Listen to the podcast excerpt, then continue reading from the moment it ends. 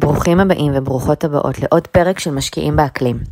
לפני שנתחיל, תודה ענקית לרשת עוד פודקאסט על הבית החם ולגוגל פור סטארט-אפס שמארחים אותנו בסטודיו המדהים שלהם.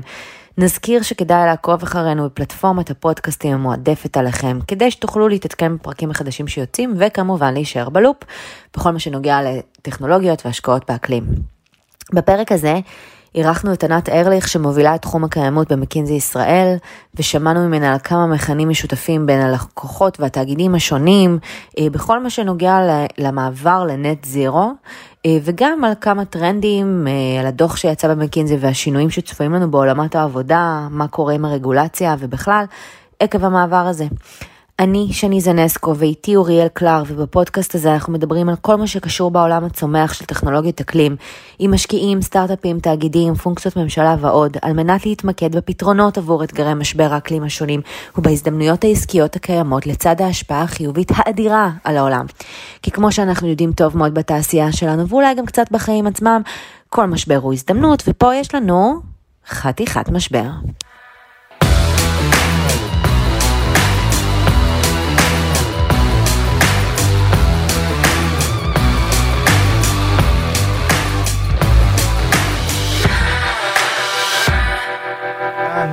היי אוריה, אליי שני, נעים להכיר. נעים מאוד. נמצאת איתנו ענת ארליך, שהיא מובילה תחום אנרגיה וקיימות במקינזי ישראל, אז ברוכה הבאה, אנחנו ממש שמחים שאת פה. ואני חושבת שנתחיל בבייסיק, ונשמח שתספרי לנו קצת על עצמך, איך הגעת לתפקיד, מה הוביל אותך דווקא להתעמק בתחום הזה. בטח, אז קודם כל תודה על ההזמנה, ממש כיף להיות פה איתכם. אז קצת על עצמי, למדתי הנדסת חשמל ואלקטרוניקה פה באוניברסיטת תל אביב. תוך כדי התואר התחלתי לעבוד ב-IBM. מאוד נהניתי מהחדשנות, מלפתור בעיות מורכבות, אבל היה חסר לי קצת משהו שהוא יותר ביזנס, יותר פן עסקי, ועברתי בעצם לעבוד בחברת ייעוץ ישראלית. מהר מאוד התמקדתי באנרגיה, הבנתי שזה תחום שהוא באמת ככה גדל, עומד להתפוצץ, יש בו המון המון טרנדים סופר מעניינים, ועבדתי עם החברות המובילות בארץ, הובלתי פרויקטי אסטרטגיה לחברות אנרגיה המובילות בארץ, וככל שככה למדתי והעמקתי, הבנתי שבעולם יש משהו עוד יותר גדול ומסקרן, שממש ככה רציתי ללמוד ולדעת עליו.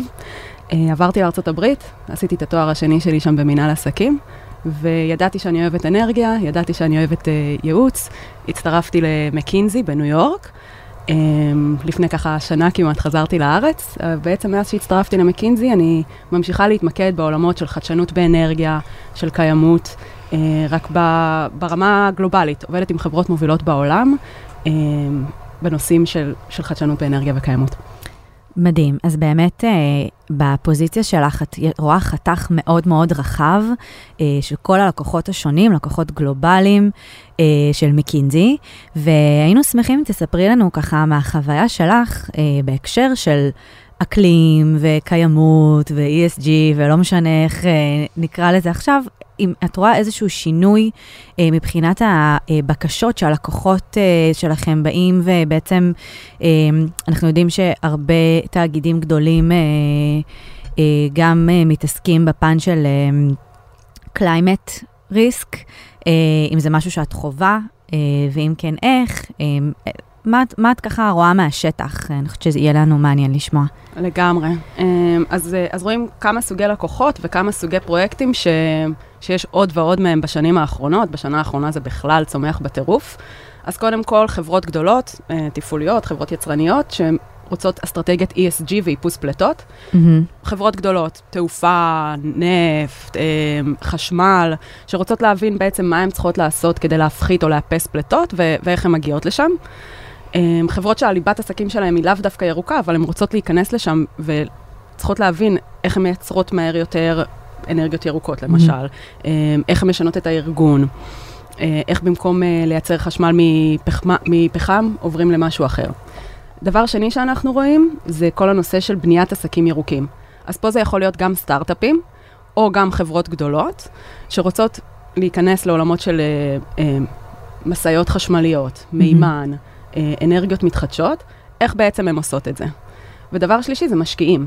משקיעים רוצים להבין איך מודדים סיכונים, איך מתמחרים סיכונים, סיכונים של אקלים. כן.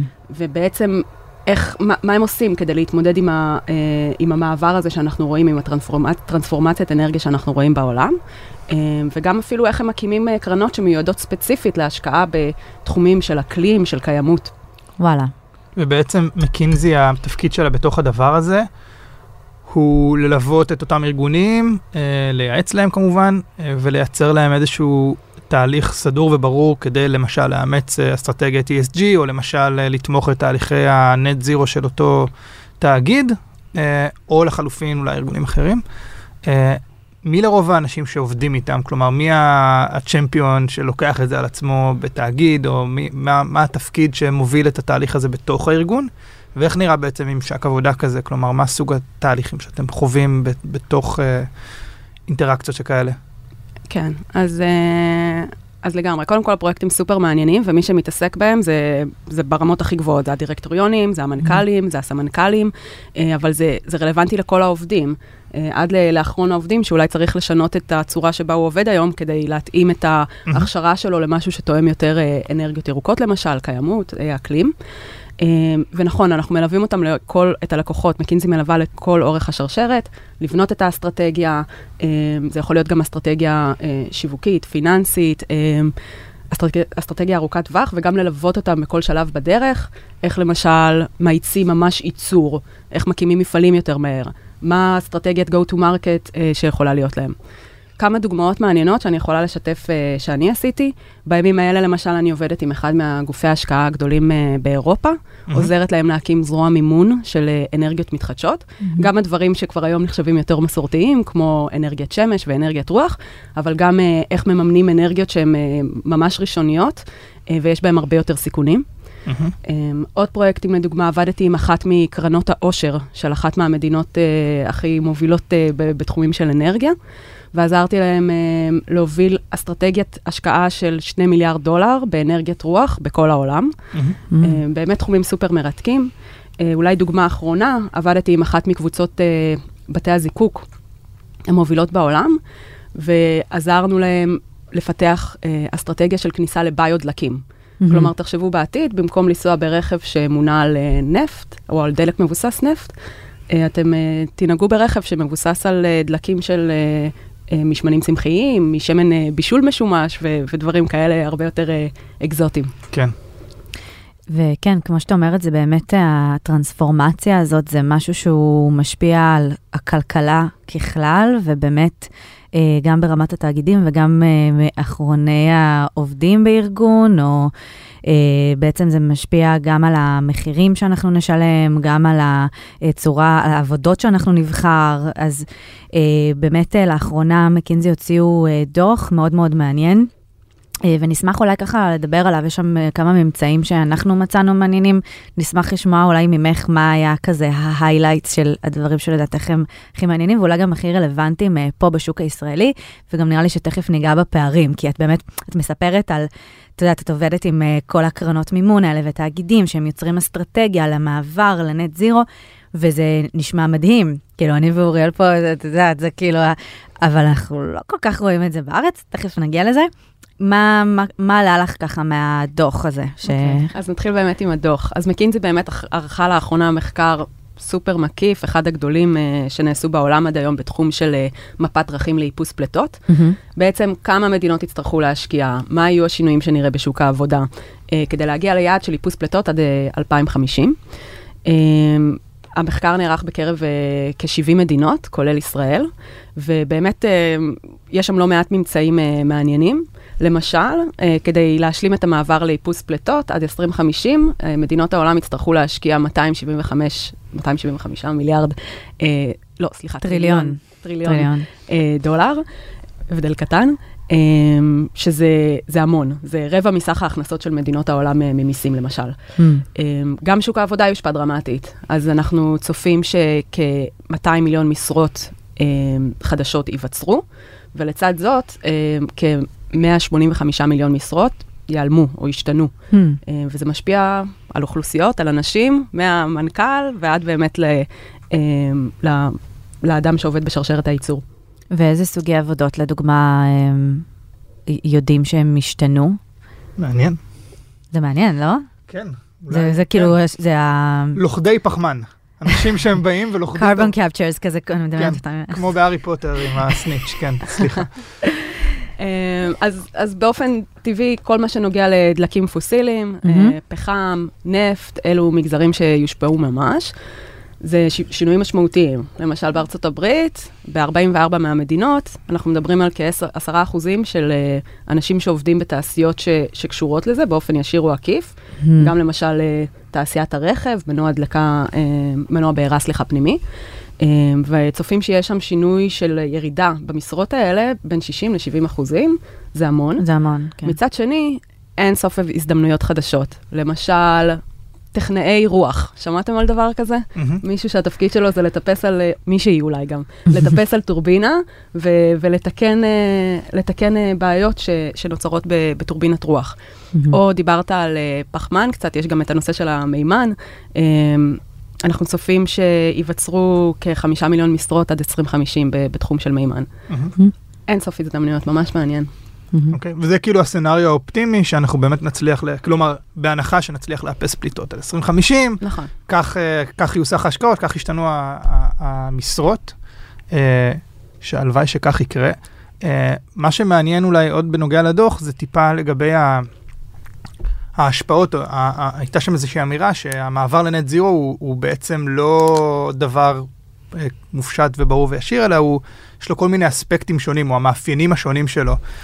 וזה היה מאוד מעניין להבין שיש הבדל בין, אמרת 70 מדינות, יש הבדל בין מדינות שונות, יש דברים שהם חוצים בין המדינות. אולי קצת לגבי זה, איך המעבר לנט זירו בעיני מקינזי בדוח הזה מתבטא צורה ישירה? לגמרי. אז... סליחה. אז... באמת מקינזי הגדרנו בדוח 6 מאפיינים של מעבר לנט זירו, לאיפוס פלטות.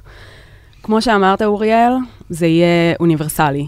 אין תעשייה, אין סקטור, אין מדינה שזה לא ייגע בה, אבל המדינות והתעשיות השונות לא יושפעו באופן שווה. כן.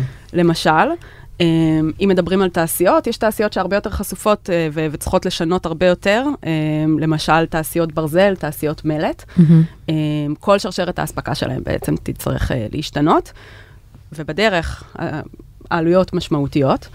מדינות מתפתחות, הן יותר חשופות היום לשינויים, מדובר במדינות שהכלכלות שלהם תלויות יותר בתעשיות שמבוססות דלקים מזהמים, למשל בסין מייצרים יותר חשמל משמעותית מפחם, לעומת מדינות מפותחות. המדינות האלה, אפריקה, מדינות מסוימות באסיה, יצטרכו להשקיע פי 1.5 בשינוי אקלים כדי לאפס פליטות. שזה אבסורדי. כן. כן. שזה גם דווקא לעומת המדינות המפותחות. שגם לעתים הן גם הכי סובלות בעצם מהשינוי האקלים, זאת אומרת, הפרופיל שלהם הוא שונה לגמרי.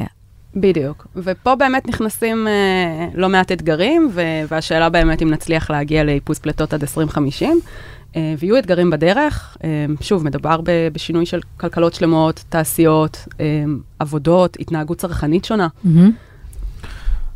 אני חושב שעוד נקודה מעניינת בהקשר לזה, במעבר לנט זירו, שהוא לא קשור לאיפוס פלטות פרסה, אבל הוא קשור לאיך זה משפיע שונה, זה החשיפה לסיכון, שזה אחד המאפיינים שהוגדרו שם, שהחשיפה לסיכון היא גם לתעשיות בעצם, כלומר יש תעשיות שכתוצאה מאירועי מזג אוויר קיצוניים, או שינוי אקלים באופן כללי, אירוע אחרת, חקלאות, תשתיות, you name it, אבל גם בהיבט גיאוגרפי, יש גיאוגרפיות שיסבלו יותר משינוי אקלים, יש מקומות שיעברו מדבור, יש מקומות שיעברו יותר עליית גובה פני ים, כאילו יש כל מיני תופעות שישליחו, אז גם היבט הסיכון פה, בהיבט של נט זירו נכנס בפנים, שזה מעניין, כלומר היכולת לאפס פליטות גם תלויה בהשלכות המיידיות של שינוי אקלים, ולא רק במה שיקרה עוד 30 שנה, שזה ככה, גם צריך להעמיד אותנו באיזושהי...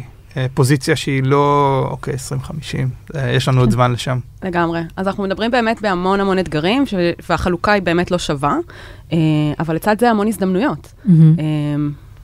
להכשיר עובדים, להקים חברות, חברות שיצטרכו להשקיע בטכנולוגיות חדשות.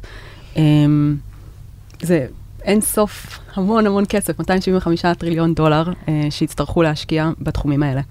אוקיי, אז אולי באמת בואי נדבר על ההזדמנויות האלה, שבעצם נובעות גם מהפערים חברות ישראליות ומשקיעים ישראלים יכולים למצוא, לעומת מה שאת רואה שקורה בעולם, דרך העבודה עם הלקוחות שלכם והבנייה של האסטרטגיות? זאת אומרת, אולי נתחיל מאיפה אנחנו בפער, מה את חובה בתעשייה פה, לעומת כל מה שקורה בעולם, וההתכווננות הזאת למעבר לנט זירו? אז קודם כל, אני חייבת להגיד שבתקופה האחרונה רואים ממש התעוררות במשק הישראלי. יש פה קהילה, אומנם קטנה, אבל תוססת של אנשים שיש להם באמת ככה תשוקה לכל הנושא של שינוי אקלים, טכנולוגיות ירוקות. רואים גם שינוי מבחינת גידול בהשקעות, גידול במשקיעים שקיימים פה. רואים שהממשלה יוצאת בהכרזות, בוועידת האקלים, COP26, ראינו את ההכרזה של ראש הממשלה,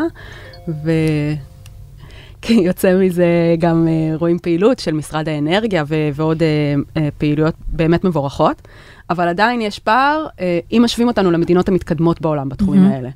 ואם אנחנו באמת רוצים להיות שם, להיות בחזית, כמו שאנחנו אוהבים, יש בעיקר שלושה תחומים שצריכים לחשוב עליהם. דבר ראשון זה השכלה. הרבה פעמים שמדברים על יצירת סטארט-אפים מתקדמים, מדובר פה בתחומים שהם באמת מאוד מורכבים. המון פעמים זה תחומים של חומרה, לא תוכנה, לאו דווקא אפליקציות שהן אולי יותר פשוטות, אלא דברים שהם מאוד מורכבים, לוקח המון שנים לייצר אותם. וצריך גם אנשים עם תארים מתקדמים. ביום-יום יוצא לי לעבוד עם אנשים שעשו PhD במידול אקלים. פה בארץ קצת פחות נתקלים בפרופילים האלה, וצריך או שהם נשארים באקדמיה, בחדר שלהם, ולא בורחים החוצה. זה גם יכול להיות. יכול להיות לגמרי. אבל לגמרי כל הנושא הזה של באמת השכלה בתארים מתקדמים שרלוונטיים לטכנולוגיות ולעולמות של שינוי אקלים, זה מפתח. דבר שני, זה רגולציה שכבר הזכרנו. מצד אחד, יכולה להיות רגולציה שמעודדת. למשל, המדינה תשקיע X מיליון שקלים בהקמת תשתיות של התנת רכבים. או רגולציה שמגבילה, אוסרת על מפעלים, או דורשת ממפעלים להפחית כך וכך פלטות. הדברים האלה מעודדים חדשנות בעצם. הם גורמים לחברות ולסטארט-אפים להיווצר. אם מסתכלים נניח במערב אירופה, יש את כל הנושא של תעריפי חשמל משתנים, או דרישות של מיסוי פחמן. אתה צריך לדעת איך לדווח, אתה צריך לדעת איך לקמת, וזה יוצר המון המון חדשנות. ודבר אחרון זה כל הנושא של המימון באמת. מדובר פה במימון שהוא שונה. איך הוא שונה? זה לאו דווקא מחזורי השקעה שהם קצרים, של נניח מה שרואים בדרך כלל בפרייבט אקוויטי וקרנות הון סיכון של 5 שנים. יש קרנות תשתיות, עם המון המון כסף, כי מדובר בתחומים שהם דורשים השקעות מאוד מאוד גבוהות, וגם מחזורי השקעה ארוכים יותר. רואים כניסה של חלק מהקרנות האלה לארץ, כן. אבל בהיקף משמעותית קטן יותר, ממה שרואים במדינות מפותחות יותר. כן. אני לתומי בהתחלה כשרק נכנסתי לתחום וזה אמרתי, טוב, כאילו עם כל הטרנדים הגלובליים ומה שקורה וזה, אז ברור שגם השוק הפרטי פה בארץ יבין שיש פה הזדמנות אדירה, ועדיין מרגיש לי שזה קצת מדשדש מאחור, אבל who knows, כן.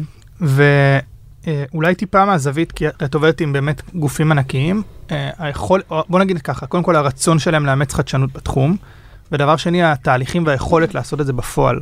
כלומר, עד כמה, הרי את עובדת בעיקר לא עם גופים ישראלים, על אף שאת נמצאת כאן, אז בוא נגיד, השאלה הראשונה היא לגבי הרצון להטמיע חדשנות, לעומת להטמיע טכנולוגיות קיימות ויותר מסורתיות או שבשלות, והדבר שני, היכולת לעשות את זה, כלומר, איך בסוף מקינזי או אותו ארגון יודעים לעשות אונבורדינג לטכנולוגיות חדשות לתוך הארגון הזה, כי זה אחלה שיש את הכסף, זה אפילו טוב אם יש רגולציה במדינות אחרות, אבל עדיין צריך לעשות איזה שהם תהליכים של אימוץ חדשנות בתוך הארגונים האלה. אז קצת לגבי איך זה נראה אולי, גם הרצון וגם היכולת של זה? לגמרי. אז הרצון לגמרי קיים. זה תהליך, זה לא משהו שקורה ביום אחד. גם החברות מבינות שהעולם הולך לשם, שזה סיכון, שינוי אקלים, זה סיכון שהוא קיים, שהוא ממשי, ומעבר לזה יש דרישה מהציבור, מצרכנים, אם מדובר בחברות שהן צרכניות, מממשלות ומהמשקיעים שלהם. המשקיעים דורשים יותר ויותר לראות חברות, או לא להשקיע בחברות מזהמות, או להשקיע יותר בחברות שהן מתמקדות באנרגיות ירוקות. זה בהתחלה זה נראה כמו המלצה, אבל מהר מאוד זה הופך להיות דרישה. וחברות מבינות ששינויים כאלה, כמו שאמרת, הם לא פשוטים, זה לוקח זמן, ולכן הן מתחילות כבר עכשיו, אם לא כבר התחילו לפני כמה שנים, לעשות טרנספורמציות שהן משמעותיות. ומבחינת יכולת, זה תהליכים שאנחנו בונים, שמקינזי בונים ביחד עם החברות, בין אם זה שינויים של מבנה ארגוני, צריך להקים חטיבה חדשה, צריך לעשות רכישות שהן רלוונטיות, צריך להפסיק להשקיע בתחומים מסוימים, זה יכול להיות שיווקי, איך אנחנו ניגשים לשוק חדש, למוצר חדש, איך אנחנו מייצרים את המוצר הזה בצורה שהיא זולה יותר ומהירה יותר ונגישה יותר. כל אלה כלים שאנחנו עוזרים לחברות איתם יום-יום. אבל הנקודה שאולי מעניינת כאן היא שבאימוץ חדשנות, כלומר שאתה עובד עם טכנולוגיה חדשה וזה, אז התהליכים לרוב, הסטארט-אפ או החברה, מאוד רוצים שיקרו מהר. ותהליכים כאלה מערכתיים יכולים לקחת זמן. אז האם בכל זאת, למרות, בוא נגיד, התהליכים שהם יותר כבדים איטיים, למשל לפתוח חטיבה חדשה או לשנות איזה משהו במדיניות, עדיין יש סיפורי הצלחה של הטמעה של חדשנות, פורצת דרך בתוך ארגונים גדולים כאלה, במהירויות שבעינייך הם מספיק... סטארט-אפיות. כן, תואמות את רוח ההייטק. לגמרי יש מקומות שאפשר להשתפר בהם ולעשות יותר, אבל יש אין ספור סיפורי הצלחה. אחת מהחברות שעבדתי איתה בתחום של...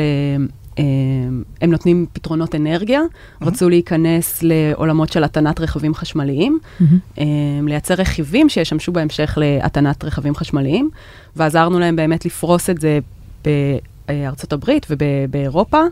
אם תסתכלו על הנתונים, קצת סתם דוגמה, בתחום של התנת רכבים חשמליים, גם בסין, באירופה, בארצות הברית, מה קורה, מה היה לפני כמה שנים ומה יש עכשיו, זה בלתי נתפס. רואים את זה מאוד מאוד מאוד מהר. זה לא יכול לעמוד בוואקום. כן צריך אקוסיסטם שלם, ובגלל זה מה שאתם עושים פה זה סופר חשוב, כדי לעורר את הקהילה, את המשקיעים, את היזמים, את הרגולטורים, לתמוך בעשייה הזאת שהיא סופר חשובה וסופר מעניינת. מגניב. שנדבר על פחמן קצת? זהו, רציתי לשאול, כן. Speaking of פערים, אנחנו גם מודעים לפערים אני מניחה, מרגישה שבעולם כן יש יותר מודעות לגבי מודלים של מסחר בפחמן, שזה משהו שאנשים, חברות, אפילו ה-young generation מאוד מודעים אליו, לכל הנושא הזה של carbon offsetting, ואחרי שעשינו capturing ל-carbon credits, איך אנחנו סוחרים בו, ואני חושבת שיהיה לנו מעניין לשמוע אם הממשק שלך באמת עם שחקנים גלובליים, זה כן משהו שהוא ככה משתכלל, מתעורר בעולם, מה את רואה שקורה, איזושהי נגיעה בזה ככה. לגמרי. כן. אז קודם כל, גם פה אנחנו רואים שזה משהו שהוא לא נוצר כתוצאה מפעילות של חברה אחת או מדינה אחת. צריך אקוסיסטם שלם שתומך בזה, חברות שהן יוזמות, רגולציה שהיא תומכת או דוחפת, ארגונים כאלה ואחרים שקובעים סטנדרטים. מסחר פחמן או לכידת פחמן שהזכרת, זה תחומים סופר מעניינים, סופר מורכבים. צריך למדוד, צריך לכמת, צריך לדווח, ומדובר פה על ארגונים מאוד מאוד גדולים, איך הם מודדים את הפלטות שלהם לכל שרשרת הערך, איך הם מדווחים על זה בצורה שהיא אמינה, ואז אחר כך, מה עושים עם הפחמן? זה לא באמת רק להעביר מיד ימין ליד שמאל, איך לוכדים פחמן? קיימים פיילוטים בעולם, בכל מיני טכנולוגיות שונות של לכידה של פחמן, יש המון יוזמות בינלאומיות שאנחנו רואים. יש, נעשה תרגום מצחיק לעברית, המועצה לשווקי פחמן. יש גופים שקובעים סטנדרטים, כמו Verra, כמו American Carbon Registry. יש CCS+ initiative, זה יוזמה של קידום לכידת פחמן. וביוזמות האלה בעצם רואים דיונים שלמים, אמנם ראשוניים לפעמים, שמתנהלים בין חברות, בין ממשלות, בין אקדמיה, ארגונים, כדי לקדם את העולמות האלה. יצא לי לעבוד לא מזמן עם חברה שמתעסקת עם bioenergy carbon capture and storage, פעילה גם במערב אירופה וגם בארצות הברית, ומאוד מתקדמת מבחינת פיילוטים בתחומים האלה.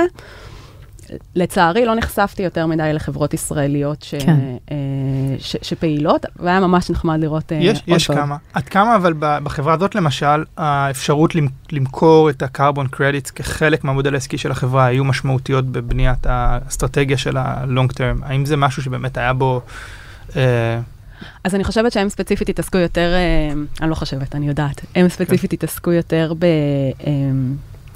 בפיתוח טכנולוגיה של לכידת פחמן, אבל הצורך מן הסתם קיים, נובע ממסחור פחמן. גם אני חושבת שמה שיהיה הכי מעניין לראות, ואני חוזה ויודעת וסמוכה כמו כולנו כאן שזה יקרה, זה באמת דווקא לא החברות שהטכנולוגיה שלהן היא carbon capturing, לכידת פחמן, אלא דווקא החברות שהן עושות אגריטק, או טכנולוגיה, זאת אומרת, או alternative proteins, שהן צריכות, קודם כל צריך למדוד, אבל אני צופה שבסוף הלקוחות שלהם זה באמת התאגידים הכי גדולים בעולם, הפפסיקו והנסטלה והזה, וכאילו כולם. אז השאלה אם זה משהו שבעצם אנחנו יכולים, לא יודעת, אם יש איזשהם טיפים או דברים שאנחנו יכולים לתת לסטארט-אפים הישראלים שהם יכולים ככה להתכוונן לדבר הזה. אז אני חושבת שקודם כל הכל מתחיל ממודעות, לקרוא מחקרים, להבין מה הטרנדים, גם אם פה בארץ לא קיימת עדיין רגולציה שהיא רלוונטית, זה לא אומר שבעולם לא מתקדמים עם הנושאים האלה, להבין מה האתגרים של מדינות שונות, של חברות שונות, למדוד, למשל פליטות פחמן לאורך שרשרת הערך, זה דברים שהם ממש לא מובנים מאליהם. ואז לחשוב מה המוצר. יש מקומות כמו בכל סטארט-אפ, יש מקומות שיש כבר מוצרים מאוד מאוד מתקדמים, אבל יש נישות שאין להם עדיין פתרון. לחשוב מי הלקוח, גם פה זה מורכב. אם הלקוח שלך הוא חברה גדולה, או חברה אולי ממשלתית, שיכולה להיות מאוד איטית, צריך להבין את כל הדברים האלה, יש לזה משמעויות עמוקות, ובסופו של דבר, גם כמו שהישראלים יודעים לעשות טוב מאוד, צריך להעז, גם אם אין מימון שהוא רלוונטי בארץ, למצוא למי לפנות ואיך לממן, להתכונן לזמני פיתוח ארוכים יותר לפעמים. זה באמת במידה ומדובר פה לא בפתרון שהוא תוכנה נניח פשוט יותר, אלא במשהו שהוא ככה יותר עמוק. כן, גם להבין אולי גם מה ההתחייבויות נט זירו של אותו לקוח או ממשלה או ארגון. כן, פחות עושים את זה. ותגידי, ענת, מעניינתי, הרי את יושבת בארץ, ויכולת גם לשבת במקום אחר. נכון. עד כמה, בוא נגיד, בתוך הארגון הזה שאת יושבת בישראל, יש לזה איזשהו עניין שמעורר מצד האנשים במקינזי, או שזה בכלל לא מהווה פונקציה? כלומר, אם למשל היית עוסקת בסייבר או בפינטק או בזה, אז כאילו, אוקיי, את יושבת בהאב המרכזי בעולם לתחומים האלה. עד כמה יש פה איזה משחק כזה על זה שאת נמצאת פה פיזית וזה מעניין מישהו מהארגון, או שזה בכלל כזה לא מהווה שום... שזה בסדר, כי כאילו אנחנו עדיין לא לפחות נתפסים כמו מובילים בתחום הזה. אז קודם כל מקווה מאוד שנחשב מובילים בתחום הזה, שישראל תחשב מובילים בתחום הזה. זה מה שאנחנו מקווים, כן. בדיוק. היום, את האמת שגם לא מעט בזכות הקורונה, באמת אין כל כך משמעות לאיפה יושבים. ברמה היומית אני עובדת עם צוותים גלובליים, חבר'ה שיושבים מקזחסטן, שוודיה, מרוקו וארצות הברית, ואני חלק מהצוותים האלה. אז לארגון כארגון, הארגון מאוד גלובלי, ובאמת למקינזי פחות משנה איפה אתה יושב, יותר משנה להרכיב צוות של עובדים עם תחומי ידע והתמחות שהם רלוונטיים. ברמה של איפה אנחנו צומחים כארגון, מן הסתם מעניין לצמוח איפה שיש את הטכנולוגיות הכי מעניינות וחדשניות. וכן מתחילים לראות פה, לא בסדרי גודל של המדינות הכי הכי מתקדמות בעולם, אבל כן יש פה עניין, וכן, כמו שאמרתי, יש קהילה קטנה אומנם, אבל תוססת, ואז הכי נוח לפנות למישהו שהוא קרוב, שהוא מדבר את השפה. ברור. אז בנושא הזה לגמרי יש יתרון. אוקיי. אוקיי. אני מקווה שזה ימשיך לצמוח. כן. מה? Last question? יאללה. אז השאלה האחידה לכל המרואיינים שלנו, שקצת נגענו בזה, אבל אם יש לך ככה לסכם את הדיון שלנו, אם אנחנו באמת רוצים להיות מובילים בתחום, כמו שאנחנו מובילים בתחום, אני מדברת על ישראל, מה לדעתך ההייטק הישראלי יכול לעשות? אולי נדייק את זה הפעם בטווח הקצר דווקא. זאת אומרת, מה הדברים הראשונים שאנחנו כאקוסיסטם של הייטק ישראלי יכולים לעשות כדי באמת להוביל את ההתמודדות הזאת עם אתגרי משבר האקלים השונים ברמה הגלובלית? אז בטווח הקצר, אני חושבת שזה קצת חוזר לדברים שכבר נגענו בהם. זה באמת להבין מה קורה בעולם בתחומים האלה.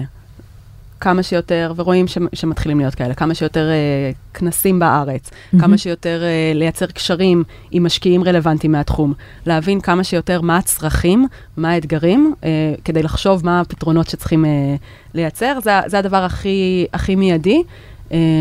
באמת נושא של שינוי אקלים וקיימות, מאוד מעניין, מאוד מורכב, וצריך להבין אותו לעומק, כדי להבין מה צריך לפתח. כן, אני חושבת שזה חוזר גם להרבה שיחות שיש לנו, שזה, כן, זאת הזדמנות, ואפשר להיות אופורטוניסטים, אבל באמת להבין את זה לעומק, ולהבין באמת שאתה בא לקוח ואתה נותן לו מוצר באמת, לא כי שמעת שזה מגניב עכשיו, וכי זה, אני חושבת שזה נקודה ממש טובה. האמת שידע זה כוח, הרי כולם יודעים, אבל כאילו דווקא בעיניים של חברת ייעוץ כמו מקינזי, זה עוד יותר בא לידי ביטוי, כאילו זה ברור שכשיש פערי ידע אצל היזמים או אצל המשקיעים, זה ישפיע על היכולת לתפוס הזדמנות או לא לתפוס הזדמנות. עכשיו הרבה פעמים נעזרים באמת בגופים מומחים כמו מקינזי או אחרים, כדי לגשר על הפערי ידע האלה, אבל אתה חייב גם למקינזי לצורך העניין לבוא עם ידע בסיסי כלשהו, של what the hell are you trying to do? כן. אם אני תאגיד ישראלי ואין לי שום הבנה של מה זה גזי חממה ואיך אני, ומה המסלול שלי להגיע לשם, אני בכלל לא יכול להתחיל שיחה. כן. Do your homework. כן. אז ידע זה כוח, וצריך הרבה כוח נראה לי כדי להגיע להיות מובילים בתחום הזה גלובלית. אז, אבל כן. זה אפשרי. לחלוטין. טוב, המון המון תודה. תודה רבה לכם, היה ממש מעניין, וכיף שהזמנתם אותי. בשמחה. תודה שבאת. יאללה ביי. תודה שהייתם איתנו בעוד פרק של משקיעים באקלים, מעריכים את זה מאוד, וכמובן שוב מזכירים שאם מעניין לכם ובא לכם, אל תשכחו לעקוב אחרינו, וכמובן, אם יש מי שאתם חושבים שיכולים ויכולות לקבל ערך מהפודקאסט הזה, אנא שתפו, ונתראה בפרק הבא.